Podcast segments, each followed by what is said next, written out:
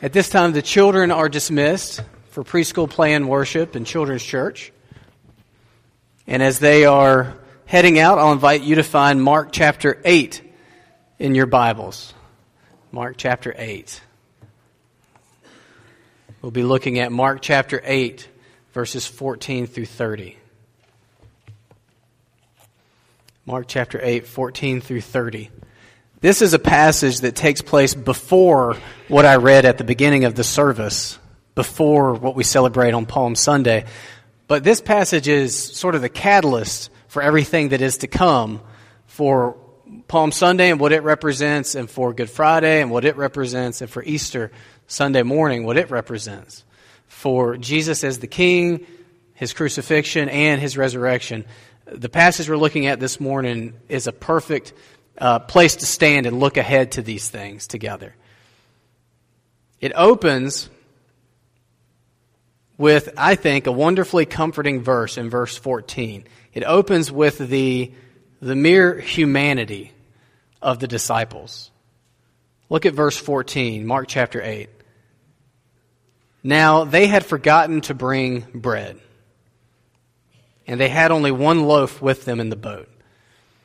Now, if you'll recall, Jesus had just miraculously multiplied bread, and they had seven baskets full of it. Now, if this event comes right on the heels of that one, which we're not 100% sure, but if it does, is it not comforting to look and see the fact that these disciples are just as human, just like us, just as forgetful as we can be? Is anybody in here forgetful? Husbands look at their wives, and wives look at their husbands. Did anybody walk out of the house and have to double back and get something that they forgot this morning? Does anybody else like me, when you uh, pack for vacation and we even make a you know packing list and check it all off, do you build into your travel time the fact that you know you're going to have to turn around and come back to the house to get something you forgot? We always do that. We we get ice for our cooler here if we're going like to the beach.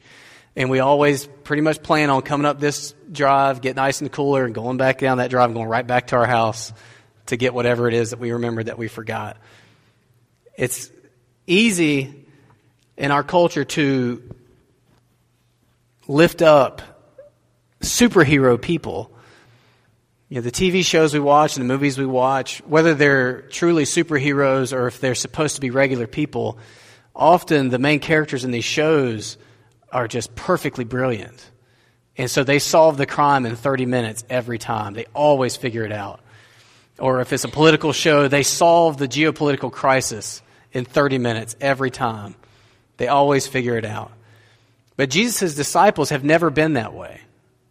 Jesus' disciples have always been mere humans. And so they are forgetful. They forgot to bring any bread. But forgetfulness is not the biggest problem with these disciples or with humanity in general. The biggest problem with these disciples and all of humanity is a very real spiritual condition. A very real spiritual condition. And it's universal, this condition. It affects people of every age, it affects people of every gender, every race, every level, economically speaking every place geographically speaking, all through history, this very real spiritual condition has affected everyone, infected everyone. It's catastrophic in the damage that it causes. It causes incredible personal suffering, interpersonal suffering, political suffering, economic suffering. And it's here. You know, it seems like the more time goes on, the closer devastating physical conditions get to you. Either you get sick or someone you care deeply about gets sick.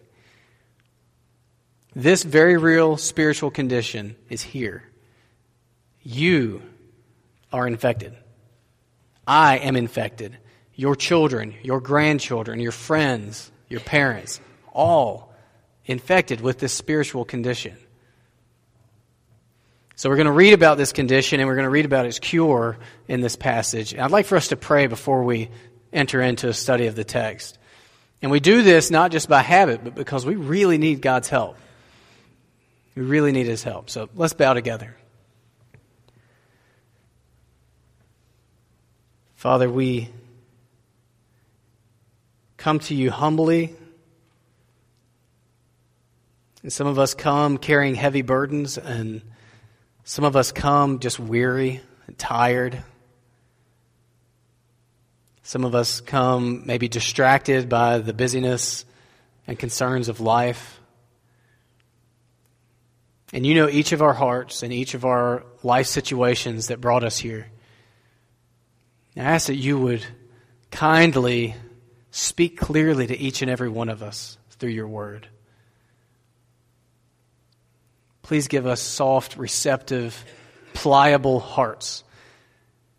Please give us eyes that see and ears that hear. Lord, let these next few minutes not be an exercise in endurance or an exercise in human oratory but let this be a reception of your word and your power and your grace and your truth. In Jesus' name, amen.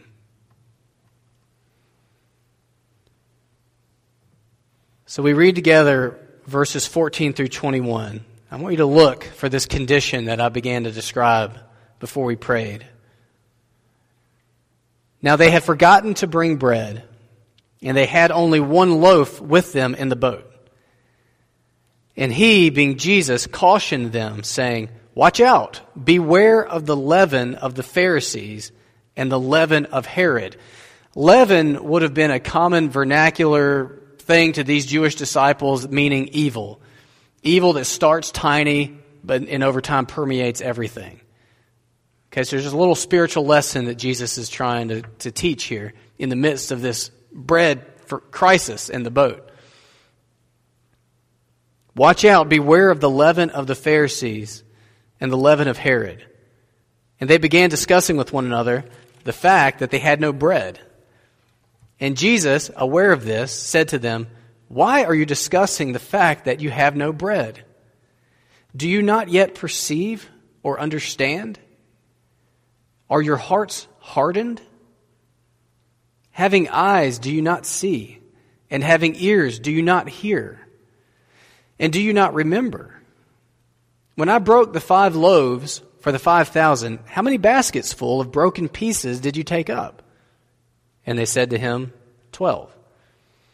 And the seven for the four thousand, how many baskets full of broken pieces did you take up?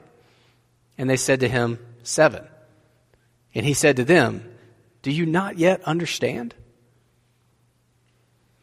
So Jesus lays out the symptoms and effects of this condition with some rhetorical questions.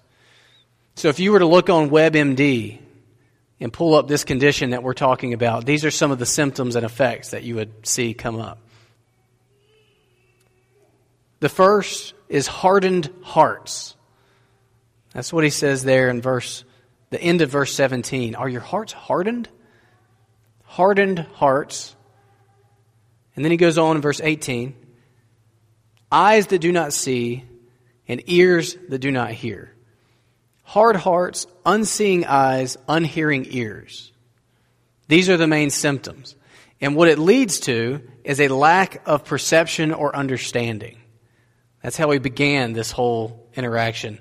Why are you discussing the fact that you have no bread? Do you not yet perceive or understand? These rhetorical questions are meant to imply you don't perceive, you don't understand, and here's why.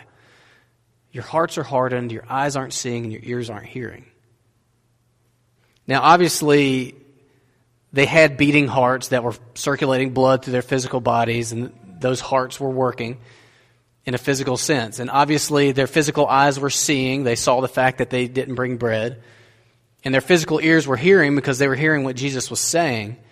So clearly, he's not talking about the physical heart eyes and ears. He's talking on a spiritual level. Spiritually speaking, your heart is hard as a rock. Spiritually speaking, your eyes are blind, your ears are deaf. And this is not the first time this, con- this condition has come up in the book of Mark. The crowds suffered with it. Back in Mark chapter 4, verses 11 through 12, Jesus is explaining why he taught about the kingdom in parables, little stories, rather than just saying straightforwardly what he means. And he's explaining to his disciples, To you has been given the secret of the kingdom of God, but to those outside, everything is in parables. So that, and then he quotes Old Testament prophecy, so that they may indeed see but not perceive, and may indeed hear but not understand, lest they should turn and be forgiven. So the crowd suffered with it. The religious elite suffered with it. If you'll flip forward into chapter 7, Jesus addressing the Pharisees says in verse 6 Well did Isaiah prophesy of you, hypocrites, as it is written, This people honors me with their lips, but their heart, their heart is far from me. In vain do they worship me, teaching as doctrines the commandments of men.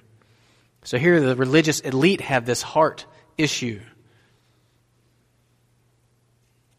And the disciples, we have already seen, suffer with this condition back in Mark chapter 6, down in verses 51 and 52.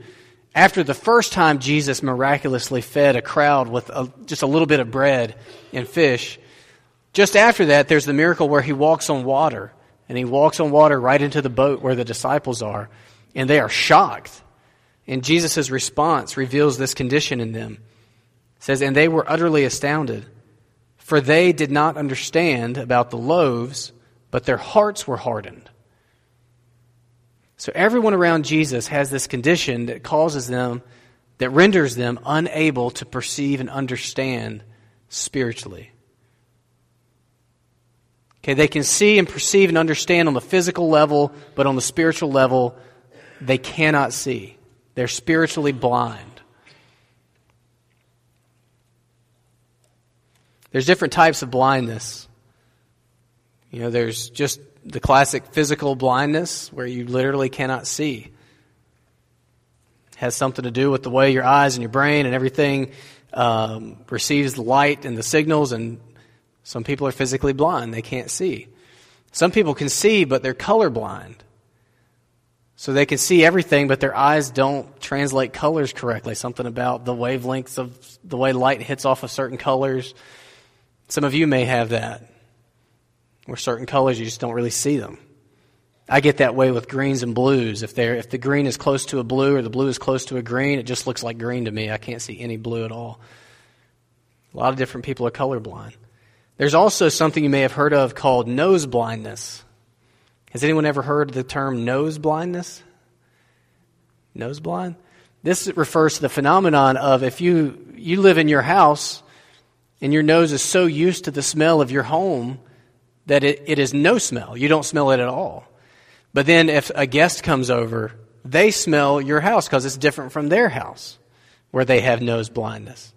So if, if you are a smoker, you don't smell the, the residue of the smoke. But a non smoker comes over to visit and they smell it big time. But you, you're nose blind, so you don't pick up that smell. It's the same with uh, different kinds of uh, laundry detergent. Gives your house a unique smell that you don't smell. Or having pets, or what you cook, all these things. So there's this phenomenon of nose blindness that's actually like a scientific thing. And then there's spiritual blindness. So in regular blindness, you can't see you, you can't see anything. You could be blind to the fact that there's a podium right here, blind to the fact that there's a big cross right there, because you don't see. Color blindness, you might be blind to the fact that this is brown, and you might think that this is uh, dark blue. Nose blindness, you may be blind to the fact that your home has a very specific smell. Spiritual blindness, you're blind to, the, to God and the things of God you can't see it. You can see the physical manifestation of the things of God, but you can't see the spiritual. And is a universal condition. We are all born with spiritual blindness. You can grow up in a Christian home all around the things of Jesus Christ and never see Him. Never really see Him. You can grow up in church and Sunday school and going to camp and VBS and never see Jesus. You're right there, but never see him. You can work at a Christian organization. You can be a pastor.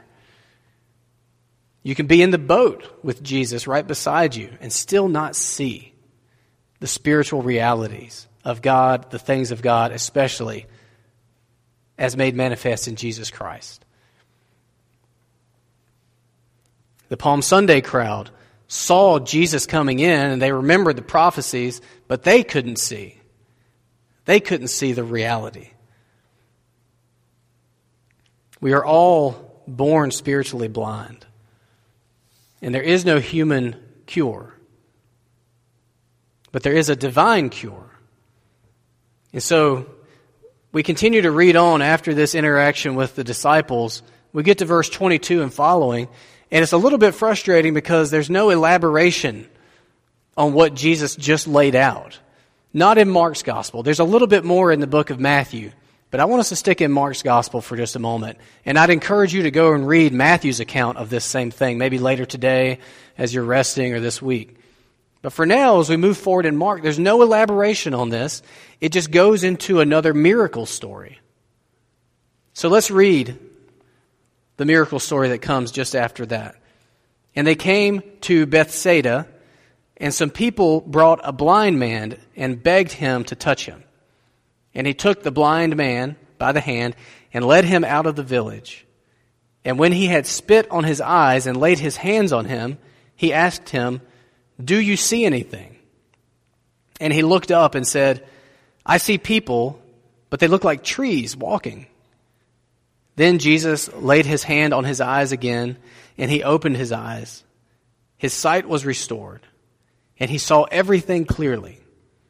And he sent him to his home, saying, Do not even enter the village. Now, what are we to make of this miracle? There is precedent for looking at the miracles that Jesus performs and drawing from that a spiritual truth. We have to be careful how we interpret the Bible, but there is precedent for doing this, specifically with the bread. When you read John's gospel, Jesus explains that the multiplication of the bread wasn't about the bread, it was about Jesus showing himself to be the bread of life.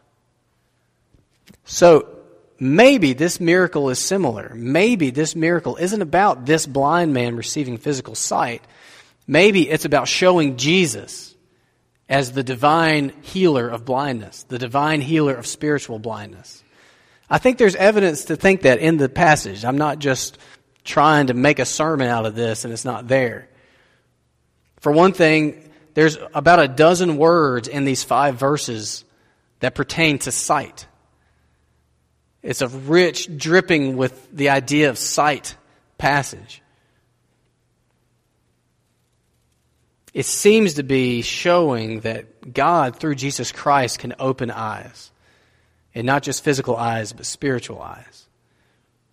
But in case maybe I am taking too much license with that, let's jump over to a different passage for just a few moments. Ephesians chapter 2, verses 1 through 10. Ephesians chapter 2, verses 1 through 10 is a really powerful passage. And it looks at this spiritual condition from a little bit of a different angle. Ephesians chapter 2, verses 1 through 10. You'll need to follow along or listen carefully, it won't be projected. Let's read this passage and think through that lens of, of the condition of mankind apart from God's intervention. It says, And you were dead in the trespasses and sins in which you once walked, following the course of this world, following the prince of the power of the air the spirit that is now at work in the sons of disobedience, among whom we all once lived in the passions of our flesh, carrying out the desires of the body and the mind, and were by nature children of wrath, like the rest of mankind. But God, being rich in mercy, because of the great love with which He loved us, even when we were dead in our trespasses, made us alive together with Christ. By grace you have been saved. and raised us up with him and seated us with him in the heavenly places in Christ Jesus, so that in the coming ages he might show the immeasurable riches of his grace and kindness toward us in Christ Jesus. For by grace you have been saved through faith. And this is not of your own doing, it is the gift of God, not as a result of works, so that no one may boast. For we are his workmanship, created in Christ Jesus for good works, which God prepared beforehand that we should walk in them.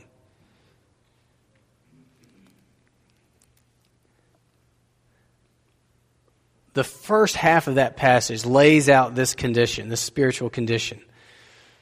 And it's devastating.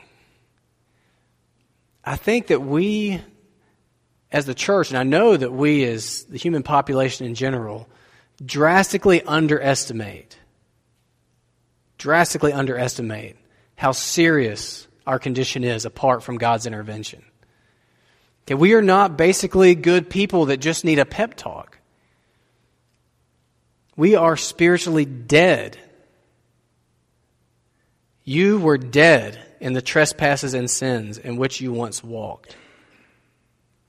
The crowds rallying around Jesus were spiritually dead apart from God's intervention through Jesus Christ. The religious elite that were plotting to kill Jesus, they were not just misguided, they were spiritually dead apart from God's intervention through Jesus Christ.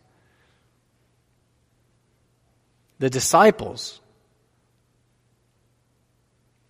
started off from a point of being spiritually dead apart from God's intervention through Jesus Christ. The crowds laying down palm branches for Jesus coming into the city as a king were spiritually dead. And so they didn't understand.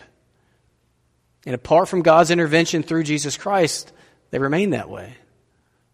Which is how they could have turned from welcoming, welcoming him as their king to shouting, Crucify him, just days later.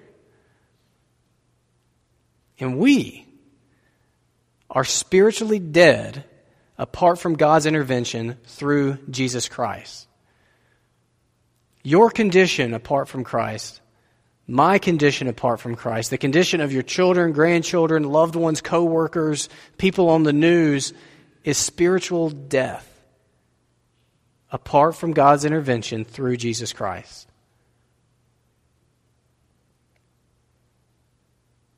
Church does not cure this. Only Christ can cure this. And I say that because I think that church is the most common mistaken cure for our condition. All the time when I come into contact with people that are outside of fellowship with God and Christ and people, they say, I know I need to get back in church. As though coming and sitting in these pews is going to solve the problem. But it doesn't. Many people have sat in pews and remained spiritually blind, spiritually dead. Christ solves the problem. And then as, as he does, we become the church. But religious activities, religious disciplines, it doesn't revive us. I want to ask those who say that, I need to get back in church. Don't get back in church. First, ask why have you not been? You know, don't roll up your sleeves and try to get more spiritually disciplined. First, ask why have you not wanted to? What is your desire? So, if your desire is not to worship God shoulder to shoulder with God's people, why? I think it'd, it'd be better to admit that than to try to pretend that it is. If you really have no desire to fellowship with brothers and sisters in Christ, the answer isn't to come and just, just force it. The answer is to ask, well, why? Why have I no desire for fellowship with brothers and sisters in Christ? If we have no desire to open God's Word I don't mean here during the sermon, but in real life. We have no desire to open the Word and figure out what it says and hear from God. The answer isn't to just plow through with discipline, first ask why. Why don't I care? Could it be that for many people, the answer isn't, I need to go to a different church. I need somebody that can preach more engagingly. I need different, I need a different mode of music.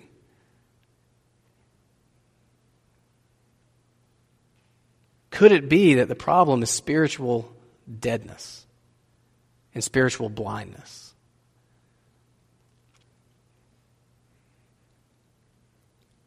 Could it be that what we need is not something different, something better, something more, but what we need is a miracle?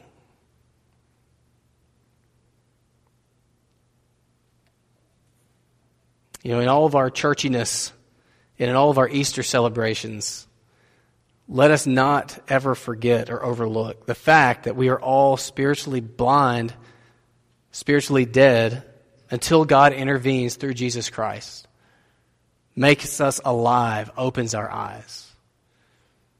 Your great danger, church folks, your great danger is going to be the temptation to forget about Jesus and just stay engaged with church stuff.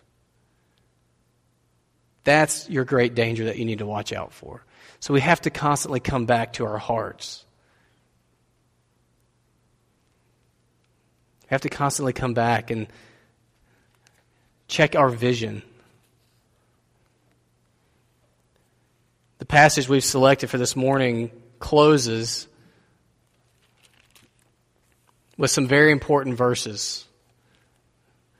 Back in Mark chapter 8, verses 27 through 30. This is the turning point of the book, as I talked about a few weeks ago. It's the turning point of the book. It's actually the verses that I preached last Easter Sunday in 2015. And Jesus went on with his disciples to the villages of Caesarea Philippi. And on the way, he asked his disciples, Who do people say that I am? And they told him, John the Baptist. And others say Elijah and others one of the prophets. All these people, they couldn't see him. They couldn't see who he was. They were just drawing at straws. And he asked them, But who do you say that I am? Peter answered him, You are the Christ. You are the Christ. And he strictly charged them to tell no one about him. Christ means Messiah, the fulfillment of centuries of prophecy. It means the Savior, the Lord. Interestingly, if you look in Matthew's account of this, which I encourage you to do, it explains how Peter came to this knowledge. It was a miracle. It says the Father revealed it to him. It's always a miracle when someone comes to saving knowledge of Jesus as the Christ. It's always a miracle. It's never brought about by human ingenuity.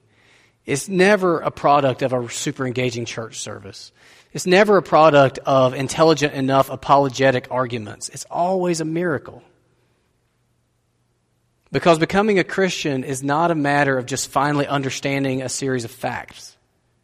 Becoming a Christian is a matter of being spiritually revived from the spiritual death. And it's miracle work. And only God can bring it about. So this Easter, I pray that the Father will reveal Christ to you and to me. This Easter, I pray that those of us who are Christians will be deepened in our faith, that our vision of Him would be further clarified, that we would see Him more and more accurately for who He truly is. And I pray that those among us or those who may come and be with us, many come on Easter Sunday that aren't usually in church, I pray that anyone who does come that does not know Jesus Christ and see him and perceive him and understand him would. That God would bring about miracles.